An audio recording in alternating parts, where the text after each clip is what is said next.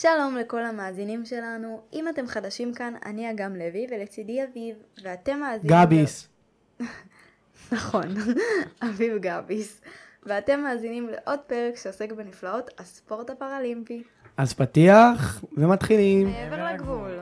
סדרת הסכתים הראשונה בישראל, שעוסקת כולה בספורט, ובספורטאים פראלימפיים. בעלי מוגבלויות, עם אגם לוי. ואביב גביס. אביב, אי פעם רכבת על אופניים? כן, בטח. אני גם מאוד טוב בזה, את יודעת? באמת, אני טוב בזה. ברמה של תחרויות? אולי. לא ניסיתי. אז אתה ידעת שיש אנשים שלא רק מתחרים ברכיבה על אופניים, אלא גם רוכבים על אופני יד? מה, מה, מה הם עושים? אופני יד רוכבים על אופני יד. אופני יד? מה זאת אומרת? זאת אומרת שקיים ספורט אופניים כענף פראלימפי לכל דבר. אה, ולענף הזה יש שלושה סוגי אופניים המשמשים את הספורטאים. אופניים רגילים, כמו שאני ואתה מכירים, אופני יד ואופני טנדם, שהם אופניים לשני רוכבים. מה, ביחד כאילו? כן, גדול. אני ואתה יכולים לרחוב על זה. אתה תהיה בכיסוי עיניים ואני אהיה זאת שרואה. כי האופניים האלה נועדו לאחד שרואה ואחד שהוא לקוי ראייה. אוקיי, ואופני יד שהזכרת קודם. מה זאת אומרת, הם אה, רוכבים עם הידיים? כאילו, איך... אה, האמת היא שכן, אה, זה בדיוק כפי שזה נשמע. אופני יד הם אופניים בעלי שלושה גלגלים, המופעלים באמצעות הידיים. אנחנו בעצם מדוושים עם הידיים, מאחר שאין השתתפות של פלג הגוף התחתון במאמץ. אז האופניים משמשים גם רוכבים שהם נכי גפיים תחתונים. אז הם גם משמשים לספורט עממי. נכון, הם משמשים גם אנשים שלא לוקים במוגבלות מסוימת, וגם לתחרויות ספורט שלמות סביב הנושא הזה. ואיך, כאילו, מה זאת אומרת, איך האופניים נראים? בטח נראים אחרת. אם הם... אה, נכון. Um, האופניים האלו הן די שונות מכיוון שאנחנו מפדלים באמצעות הידיים. אז הרוכב הוא יושב נמוך על האופניים כאשר רגליו פשוטות לפנים ומעליהן הדוושות. מאחורי גבו זוג גלגלים ולפניו גלגל נוסף קדמי אליו מחוברת השרשרת. יענו כמו גלגל אחורי באופניים. נכון? כאילו, הבנתי. טוב, אז בגלל שאופניים מונעות בידיים וכוח הידיים חלש יותר מהרגליים, אני מאמין שהמהירות מן הסתם תהיה פחות גבוהה. זה נכון. הרי בידיים אין כוח כמו שיש ברגליים. והחיכוך של השלושה גלגלים עם המסלול גם הוא מאט את האופניים. אבל רגע, רגע, דיברנו קודם על שלושה סוגי אופניים. נכון. מה, כאילו, איזה עוד סוגים יש? כאילו, אז כמו שציינתי מקודם, יש שלושה סוגי אופניים. יש לנו את אופני היד, את האופניים הרגילים שאני ואתה מכירים, ואת אופני הטנדם. שאלו אופניים שדיברנו עליהם שמיועדים לשני רוכבים. אלו אופניים שרובנו כבר מכירים, אם אנחנו טסים לחופשות בחו"ל, או רוצים לטייל בפארק, אז תמיד יש מקומות להשכיר אופניים לשתיים, אתה מכיר? כן. אה, זה זה? כן, זה על אותו עיקרון. כן, בטח. זה אופניים שמיועדים לשני רוכבים שרוכבים ביחד. כאילו, האופניים משמשים לשילוב נכים בספורט הרכיבה? איך זה עובד? נכון. אה, האופניים משמשים אה, גם, אה, כמו שציינתי כבר, לספורט פראלימפי.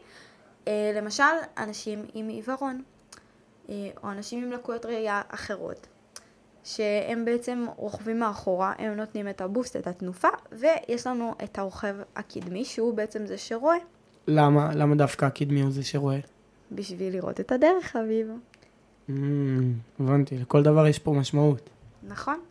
בטח, אבל הכוח ועוצמת הרכיבה גם שונים. כאילו, מדובר פה בשני רוכבים על, על אופניים אחד, וכאילו, אם אני רוכב לבד על אופניים, אבל את תרכבי נגיד עם אה, אימא שלך על, האופני, על אופני טנדם, בטח תהיו יותר מהירות ויותר, אה, יהיה לכם קל יותר.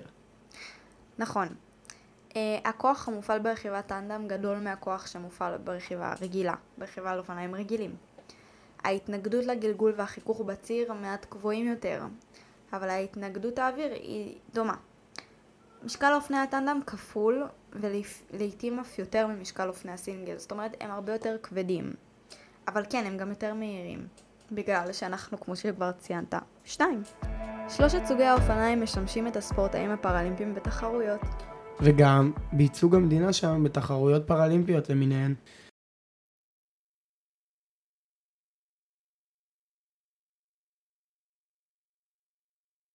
אז גם, תקשיבי, חשבתי רגע, ורציתי באמת אה, לשאול, מה... איך הגעת לספורט הזה? כאילו, יש הכרה, כאילו, בעניין של הספורט הזה, בניגוד לענפי ספורט אחרים שכבר סיקרנו ודיברנו עליהם? אז זהו.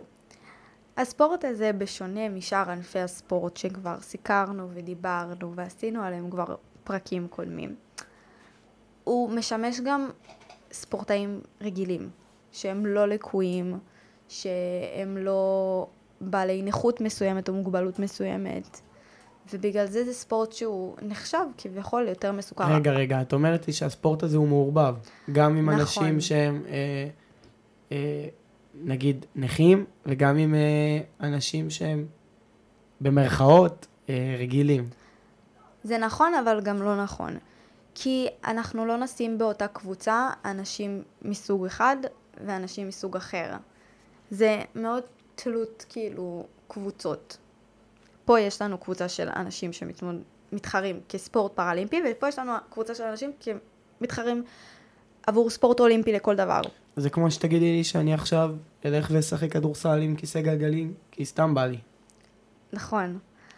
אמ, אבל, נכון, זה הרבה יותר מסוכר בגלל שזה גם משמש כענף ספורט אולימפי לכל דבר, אבל זה בדיוק על אותו עיקרון כמו שאר התוכניות שדיברנו עליהן.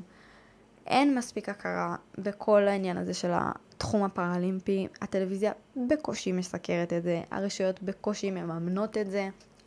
אלו אנשים שאם כבר שמענו בפרקים הקודמים, ואני מזמינה אתכם להאזין לפרקים הקודמים ולפרקים עם רעיונות ולשמוע באמת אנשים שמדברים על זה שהם צריכים להתפרנס מכמה עבודות שונות בגלל שהספורט הזה למרות שהם נותנים לו את החיים שלהם ומשקיעים את כל המאמצים שלהם בו, הם לא באמת מצליחים לתת, הם לא מצליחים לקבל ממנו את המאה אחוז כמו שהם נותנים לספורט.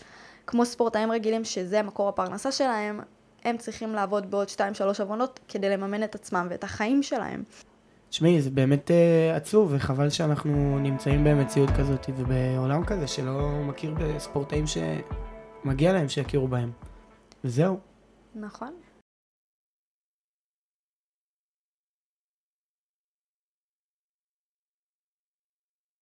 אז כמו שכבר אמרנו, הם, הרבה מאוד ספורטאים לא מקבלים את ההכרה שמגיעה להם ואת המקורות שמגיעים להם בשביל להמשיך לפתח את הספורט ולהביא באמת אה, גביעים ומדליות וכבוד גדול אה, לארץ שלנו.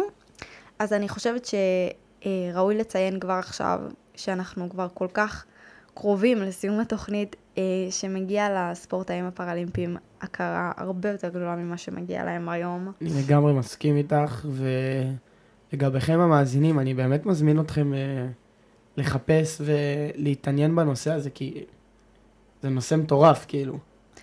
נכון, יש מלא ספורטאים שנותנים את הנשמה שלהם בשביל הישגיות, בשביל הכרה, בשביל תמיכה מהקהל, שזה מאוד מאוד חשוב, ואביב יכול לחזק בתור ספורטאי לחזק. בעצמו.